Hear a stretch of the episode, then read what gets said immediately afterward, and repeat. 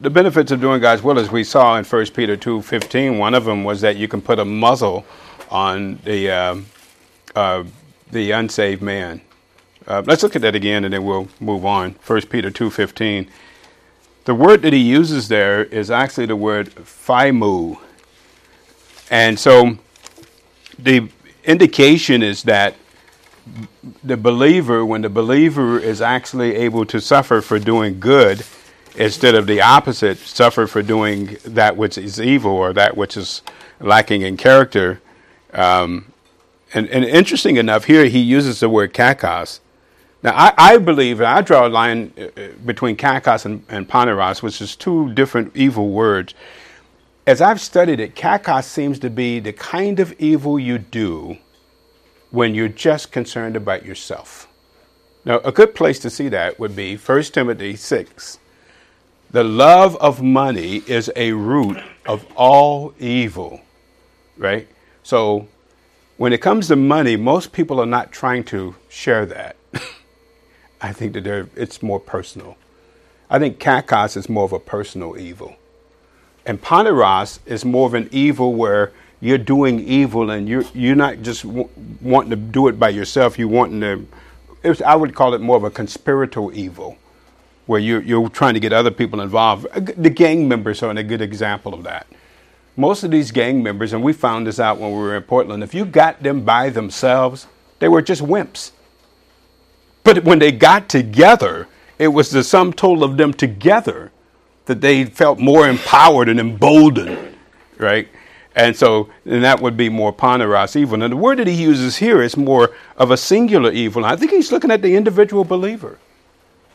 He's looking at what you are doing individually. And he's saying, For it is the will of God that in, in doing good, at well, well doing is doing good, uh, you might silence, uh, muzzle. Uh, the word uh, there, it's silence, is actually the word that's translated muzzle. And really, the word means to make speechless. Joseph Thayer uses that definition. You just make it speech. They're, they're speechless. What can they say? Well, they might say something, but you know there's a difference between being blameless and somebody saying something that's true. You see. Somebody can say something that's true. If they said, if they saw me, for example, and I was going out and rebelling and leading an insurrection against the government, and they said, look at that pastor over there doing this thing, you know, and say whatever they said about it, uh, as opposed to uh, if I wasn't doing it and they accused me of it, there's a huge difference. And so by doing good, the believer can put to silence. Doesn't mean that they won't say something that's a lie, but it won't be true. You would be blameless in it, for sure. The ignorance of uh, foolish men. And so one of the benefits is that you can shut up you can put a muzzle on foolish men who are saying things and would say things about God that is not true because of what the believer is doing. Now, I believe here also one of the benefits is that the believer is going to be rewarded at the Bema Seat judgment, and you could see that, and it, I think it gives the believer confidence.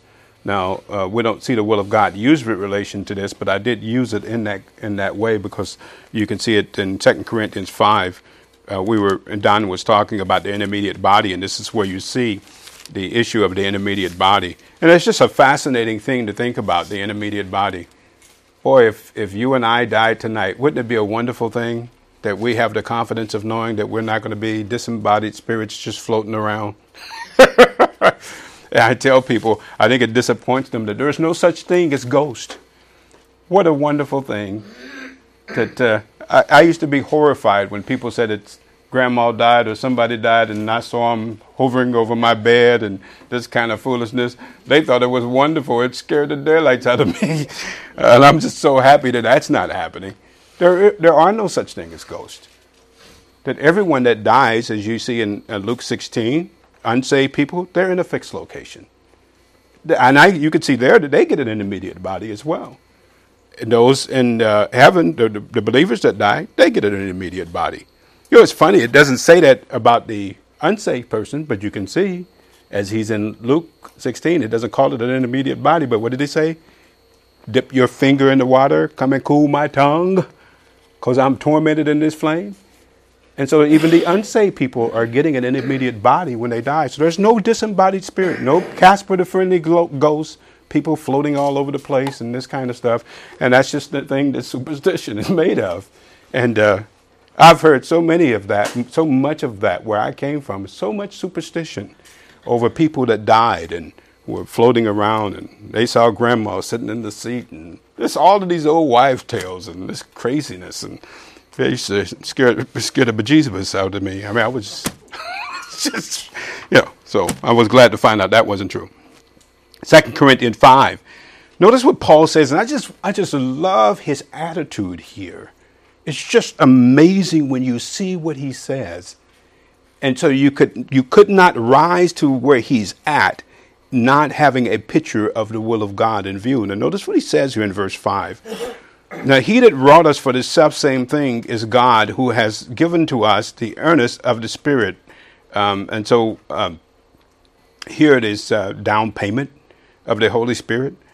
Verse 6 Therefore, we are always confident, uh, knowing that while we're at home in the body, we're absent from the Lord, uh, that we're away from the Lord. For we walk by faith, not by sight. We're confident um, I say, and willing rather to be absent from the body and to be present with the Lord.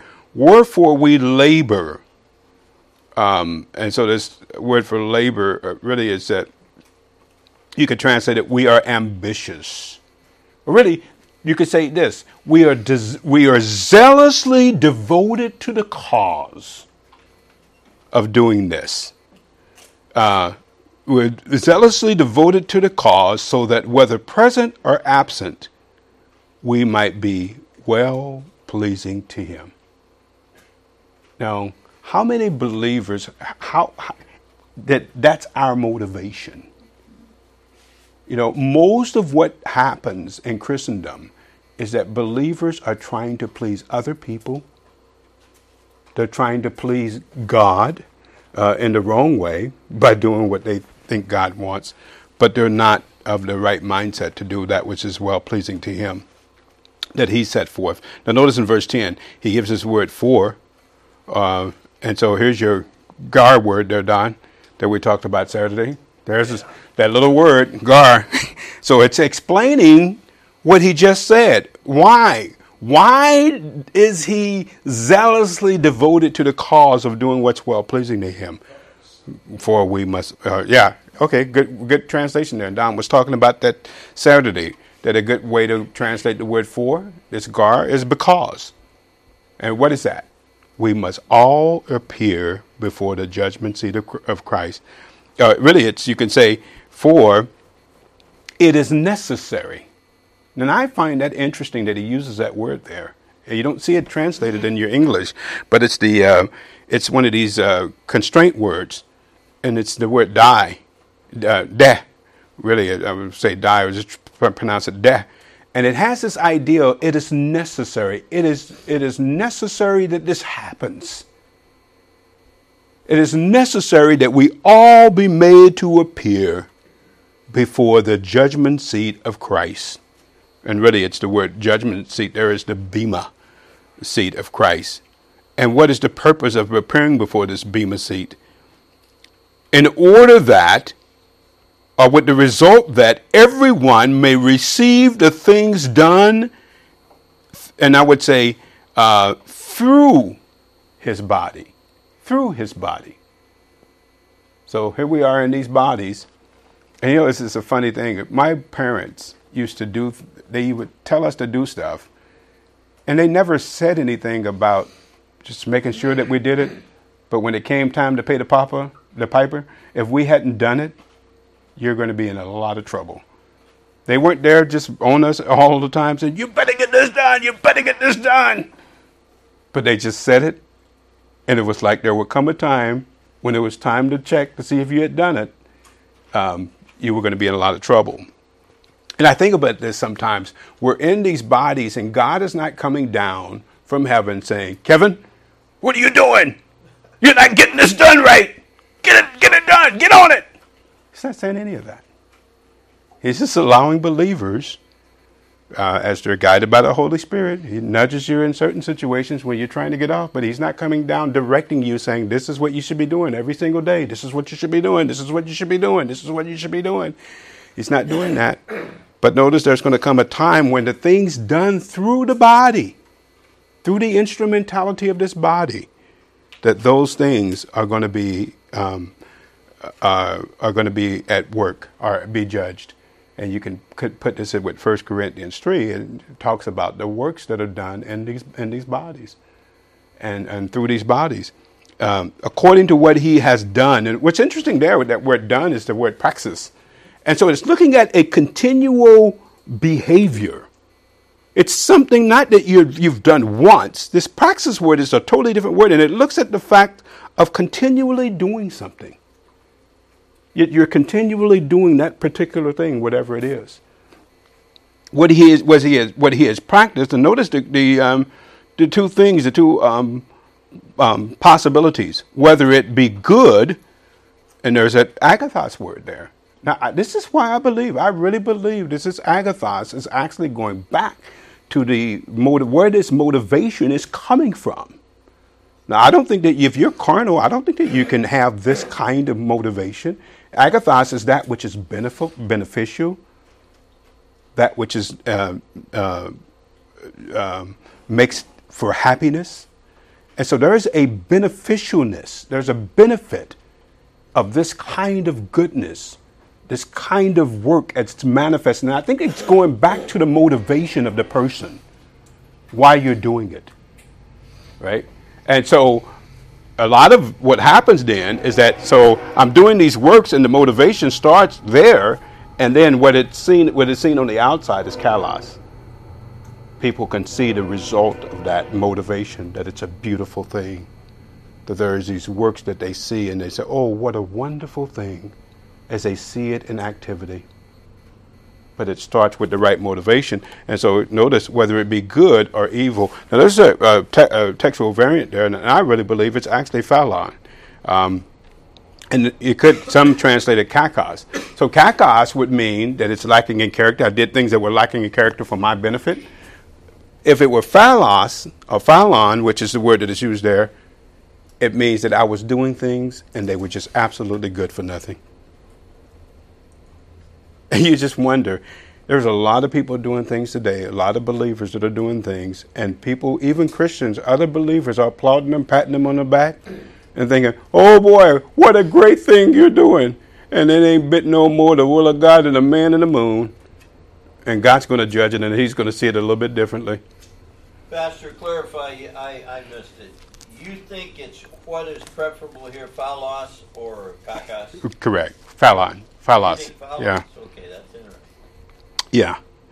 And so notice, um, and so you see this, and so uh, just as a note on that, you look at 1 Corinthians, the third chapter, and you see uh, 1 Corinthians chapter 3.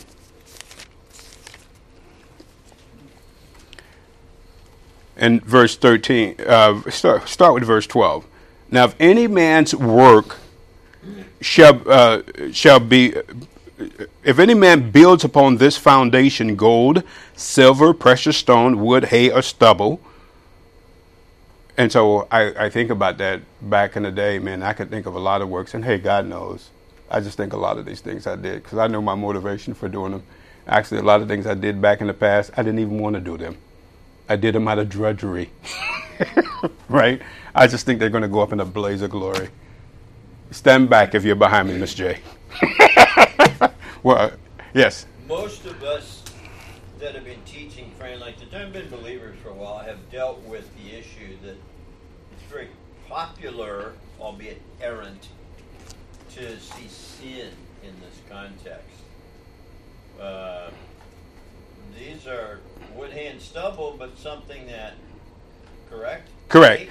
Well, some people believe that this, and, and uh, Dan is asking whether or not the, people see sin here. I think what's happening here is just the works themselves that are going to be manifest, and some people believe this is going to be like a Christian purgatory, right? And we're going to be up there and say, "Oh no, not that, not that," and uh, no, I don't see that. It's just that the works. It says that the works are going to be put uh, up for judgment, and that the works are going to be made manifest for what they truly were, and what sort of work it was. Yes. I think when you look back at, at the question of phaulos or kakos, I think the, the, the reason I'd say phaulon is better is because Paul was saying, putting himself into what he was doing. Mm-hmm. Now, I don't think that Paul was in danger of doing something if he was being spiritual that would be lacking in character. Right. But he could wind up doing something, get carried away, and maybe do something beyond what you should do that is worthless. Yeah. I, I would say probably we look at that because I think a spiritual believer is far more prone to do something maybe beyond or maybe something they don't need to do. They start, you know, we, we love one another well, then we also love them, and so Well, see, and I think that there's there's two things. That the reason that I say that one is the uh, textual evidence, but I think also it, it agrees with the context here. So notice here in when he talks about wood, hair, stubble, and so there's there's things that believers are doing, in which they're just doing worthless things, and they're convinced. You got a lot of believers; they're convinced that what they're doing is God driven, and it's totally outside the will of God. They've convinced and deluded themselves into believing that they're doing exactly what God wants. And I'm not just saying this because I was there myself. There was a lot of things I did in the past you couldn't have told me that wasn't what God wanted me to do. And I look back at it now and I say, yikes, what was I doing? Why? It was really not consistent with Scripture, a lot of the things that I was doing for sure. Yes. Well, the wood, yeah, the wood hand stubble too. It agreed more with phaulon follow us because Right, that's what I was saying. It's not something that's lacking in Right. character. It's not something that's terrible. It's just something that's not. It has no Worth- value yeah. It's- correct. no value to what you're doing. You know, you're building something that's going to go through the fire. Wood hand stubble has no value to it. It might look good, but it isn't. So It's- I think it's probably phaulon makes. Yeah, I think that the evidence, as I looked at the evidence there, was more Phaulon. And, and, and, but just think about that. So again, I mean, it really gives credence to the fact of the believer really making sure that he's in the will of God, right? Because if you're not in the will of God, you're going to be over here doing things, and you've convinced yourself that these things, and you come up, and I guess a, an extreme example was, was what I told you about um, um, Tonya Harding after that controversy, and she said she was going to go to the Olympics and she was going to be skating for Jesus. Well, hey, I don't know. But people make up things like that, right? And they put Jesus' name on it and say, boy, that's it. that really makes, that makes it known that I'm doing this for God. And God has nothing to do with what's going on. I've read some of these books, like I told you about that guy, Rick Warren, that purpose driven life. That book there, well, I don't even know if that guy's saved, so I, I don't know about that. So I don't even know if I could even use him as an example. But there are real believers that are doing things that absolutely are just wa- a waste of time. And they're convinced that they're doing what God wants them to do. And so you see that. Now notice he says in verse 13, every man's work shall be made manifest. And so um, it's in verse 13, every man's work shall be made manifest. Interesting that word for manifest. It's actually, it's, so you have uh, uh, apocalypse, which is uh, to reveal something and to cause one to understand what it is. And then you have this word, phaneron, uh, uh, phaneron. It actually has the idea, it's just, you just, whoops, there it is. You just put it out there. Right? It's, you don't have to say anything about it. it speaks for itself. And so notice, you see it is being revealed by fire. Uh, so excuse, me, it shall be manifest, for the day shall declare it. Shall and really, it's make it visible, make it plain.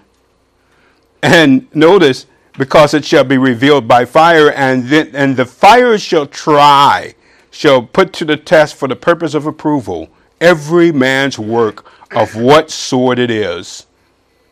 And so no Morgan and Morgan up there. You're not going to have Morgan and Morgan saying, but Lord, this is why that work didn't work out. Uh, you just don't understand. Let me advocate for him here. We'll get Dan Newlands. yeah, no Dan Newlin saying, Dan got me, Get us more money. yeah, Dan got me a million good works. you, you made a distinction, Pastor, in this context. The trying there, that's a refine. I mean, you, you were explicit. yeah.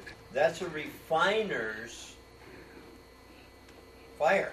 That's Right. not a fire that is destroying. I mean, that's uh, that's not punishment. That's a refiner's.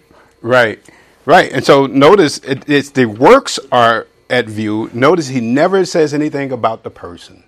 And so it's the works. So you got these people who believe that this is going to be a Christian purgatory, and you're going to be up there and say, "Oh no, God, please give me another chance on that one." No, no, this is not going to be a bargaining time at all. And I believe this is going to happen um, soon after the rapture, and I think you see that in First Thessalonians, in, into a meeting with the Lord in the air, and it's going to happen immediately after the rapture. And so that's going to the works that we did through this body are going to have to be taken care of pretty quickly so that when He presents us, there's not going to be one spot or any such thing regarding to the believer in that situation. And so, anyway, so you see this uh, idea of the the, the, uh, the, believer doing what is pleasing to the Father, the believer doing the will of God can be confident at the, the Bema Seat judgment uh, that the works that he did were those that were not good for nothing. Um, notice what Paul says in 1 Corinthians 9. I just love that. Turn, turn over to the ninth chapter, and then we'll move on from this uh, subject in the ninth chapter. I just love what he says here. And you see again the motivation of this guy. And notice what he says in verse 24 Know ye not that they which run in a race run all, but one receives the prize? So run that you might obtain. And every man that strives for mastery is temperate already has exercises self control in all things. Now they do it to obtain a corruptible crown, but we an incorruptible. I therefore run not as uncertainly. And so you have an adverb there of one who really has no fixed goals. What other thing do you see in this life that people participate in it and they don't understand the point of it? I can only think of Christianity. I really do. I mean, people become Christians and then they think there's no there's no point as to what they are doing, or that there is even any expectation of what they should be doing. And so notice he says, "And I box or I fight not as one beating the air." one that uh, beats the air. Imagine Muhammad Ali when he was fighting Joe Frazier, for some of you guys who remember that. And so here's Joe Frazier over here, and Muhammad Ali's over here just boxing the air, just shadow boxing. And so you can see that with a lot of believers, they're running. He's using mixed metaphors here. He goes from running to actually fighting. But the, diff- the point that he's making here is there is an objective to what he's doing that he's not just marking time. There's an objective to what he's doing while he's in his body. One of the, the greatest things that I think is one of the, the, the, the saddest commentaries on the church is that we haven't done a better job of, of, of, of teaching believers that there is a point and a purpose to what God is doing here and how they fit into it. It's the saddest commentary on the church. And so you have believers who are just absolutely aimless in what they're doing. There's just absolutely no point to what they're doing. And notice what Paul says in verse 27 But I keep my body, uh, I keep under uh, my body and bring it into subjection. Or he can say, I, I beat my body severely. Now, I noticed in that Da Vinci Code movie, they had a guy that I guess he thought that that's what you do. He had a little strap and you know, these Stoics or whatever they do, they beat their back like they're some kind, keep their body under control. Or you could beat his back and his sin nature was still out of control. you can beat your body as much as you want to do. You're not beating the sin nature. Yeah. they have a sect in the Philippines called the Flagellantes. They do that every uh, Good Friday. And then, depending on the year, how much moxie they can muster, they actually crucify somebody don't leave them up there for all that long, but they get them on the actually, and they're doing penance. And so, and you, you think that that's doing something. It's not doing anything to the sin nature, as they found, the monks found out, and they found out by putting themselves in these monasteries that somehow they were going to separate themselves, and they didn't know that their sin nature went in there with them. Some of the untold things they were doing in there, you just wouldn't even want to know. and so, that ain't, that's got nothing to do with it. And so, but Paul says, I beat my body, but the ideal of, uh, of, of the, um, these, these uh, appetites. is what he's talking about here. He's not talking about physically beating his body, but it's the appetites to keep them under subjection, lest by any means I, after I've preached to others, I myself would be a castaway. It Really, it's a really bad translation there. I would translate it this way that I would not be disapproved. And so be put to the test and found to be lacking or wanting. And so, um, and so you, see that. Now, notice the believer can handle, uh, can ask confidence with confidence according to God's will. And notice in 1 John 5 14. And so, one of the, another benefit of doing the will of God is the believer can know the will of God and he can ask according to God's will.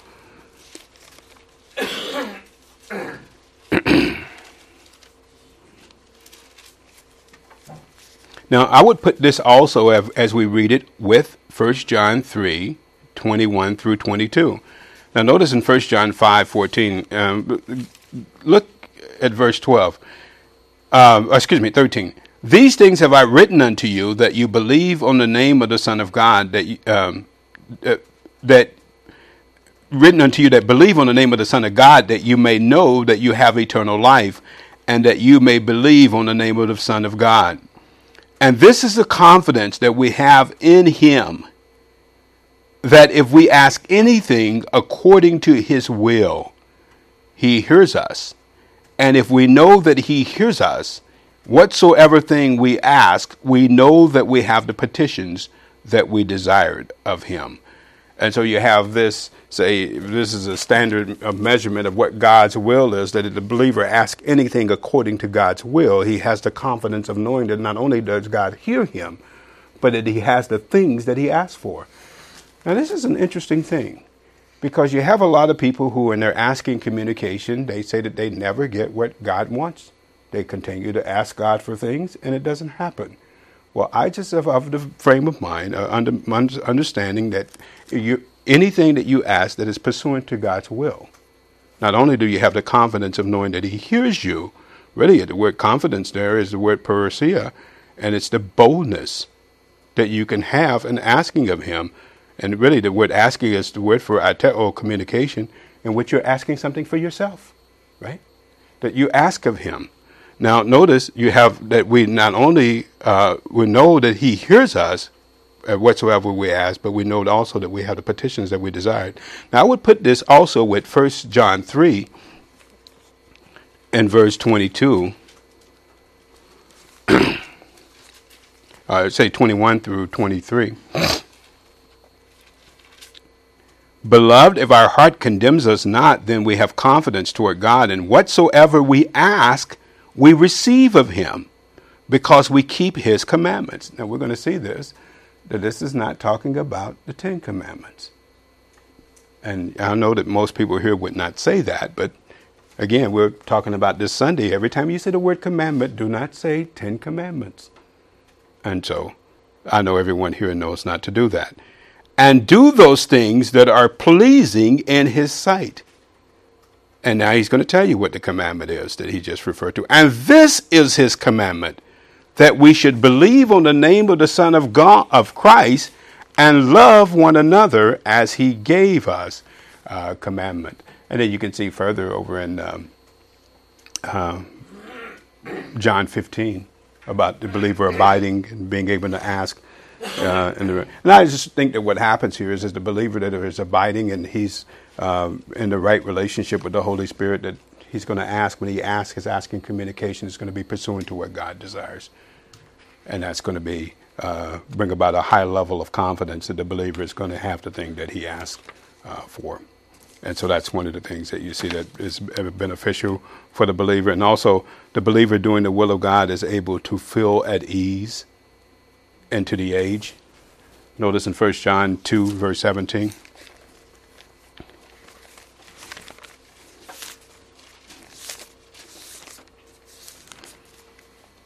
So here we have this issue of loving the world and the problem of loving the world. So this, you know, again, you see two things that are talked about, and there's a distinction made here in verse 15. Love not the world. Now, he's going to make a distinction between the people in the world and the things in the world. Already, you can say, stop loving the world, neither the things that are in the world. if any man loves the world, the love of the Father is not in him. Now, it doesn't mean that you're not saved, but you cannot love the world and love the Father at the same time. So, what's interesting today is the church is teaching people to love the world. The church is actually teaching people to love the world. And more people would believe that than this. And so, for all that is in the world, the lust, now notice there's three things in the world system that appeal that Satan has constructed the world system, and the reason that he's constructed them is to take control of your sin nature and to control it in the way that he would like to control it. So that you are not out there running around like these people who's the people who can't control their sin nature, who are murdering and pillaging and doing all kinds of things from their sin nature. He's put the world system here to keep you under control. And one of the best places you can see it, I've told you before, I've gone to New Orleans because I have a lot of relatives in New Orleans. And it just strikes me when I go into some of those areas how out of control they are. And all I see is sin nature everywhere. Now, why is that? Because those people are not tied into the world system. They've got a lot of time on their hands, and you see the result of that.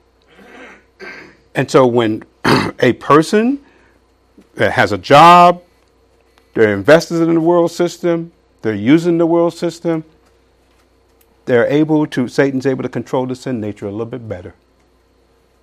I mean, it's unlikely that you're going to do some things because of the fact that you, are, you will look at the fact of what I have to lose.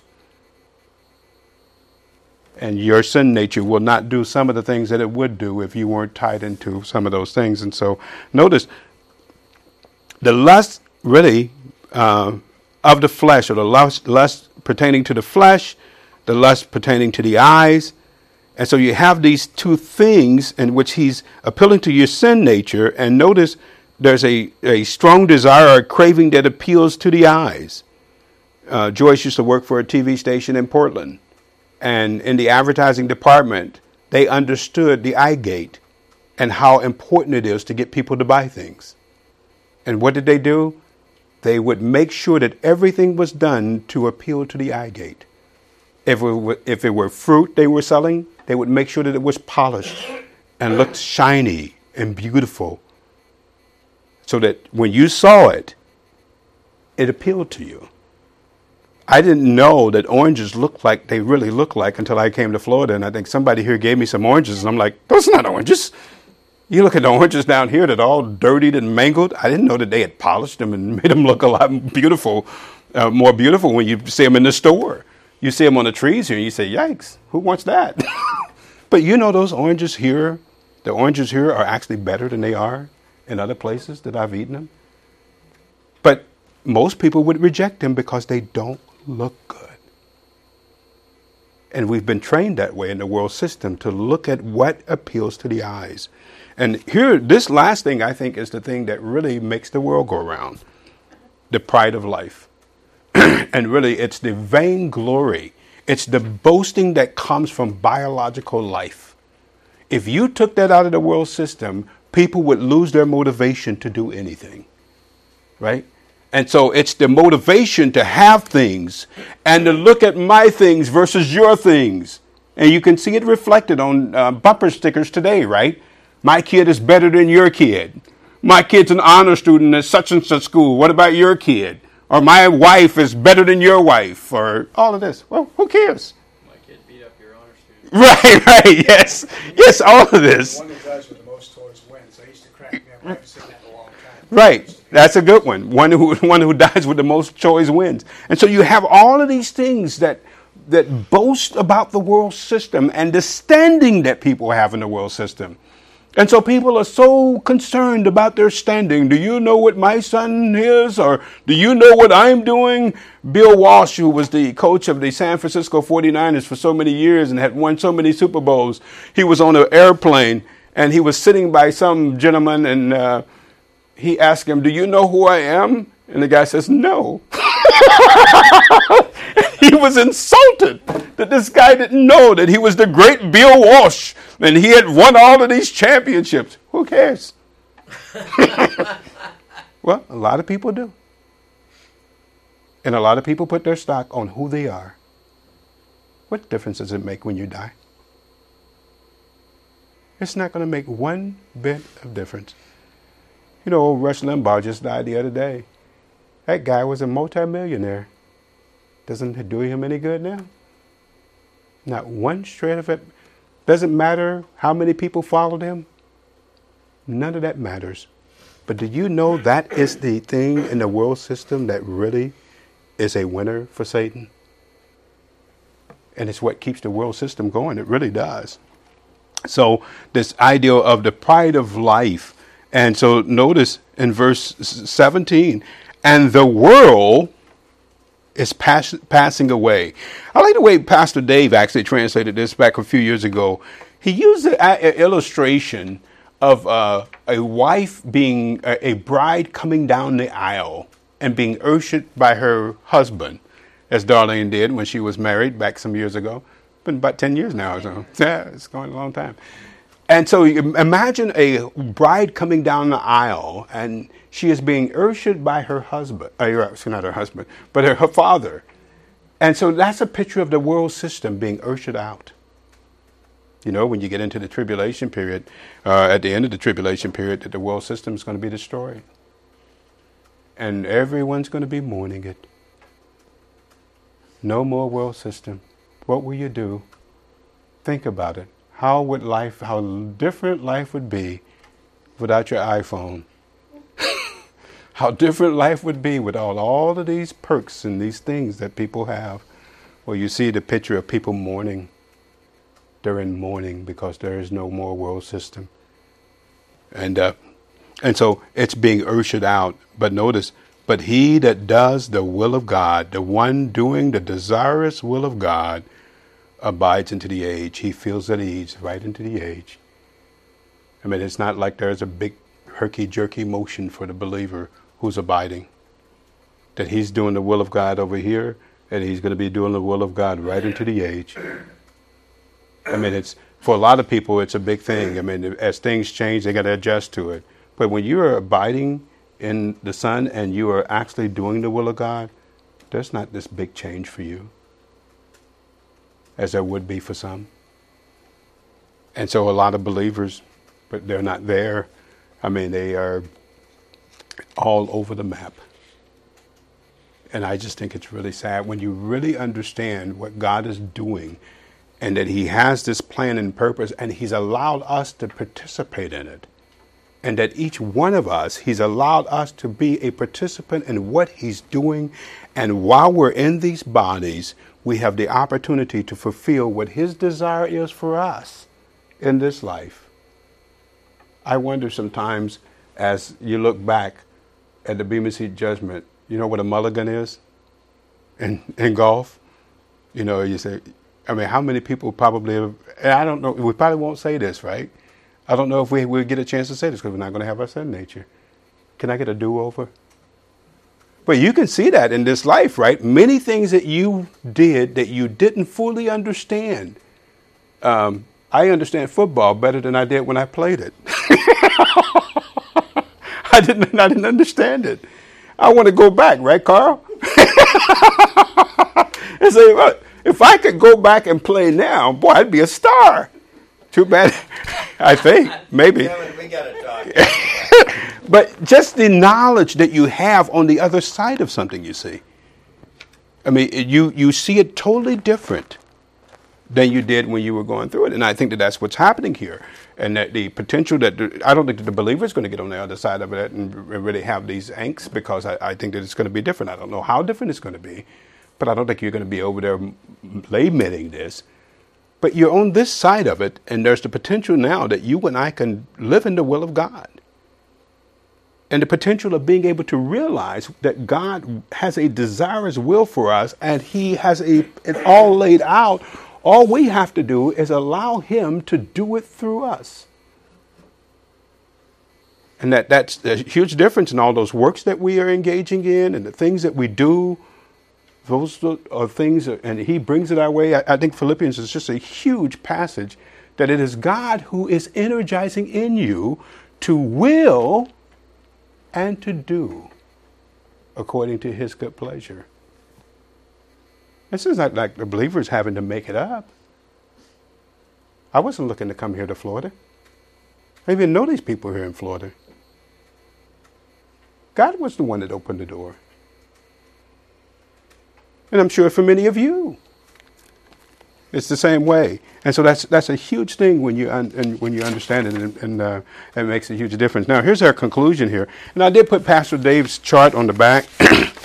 now, here on this chart, I just wanted to illustrate here how it's possible that you have the perfect will of God for a maturing believer, and the believer's will, and he's as he's maturing, he's right in the center of doing what God desires and what God's will is.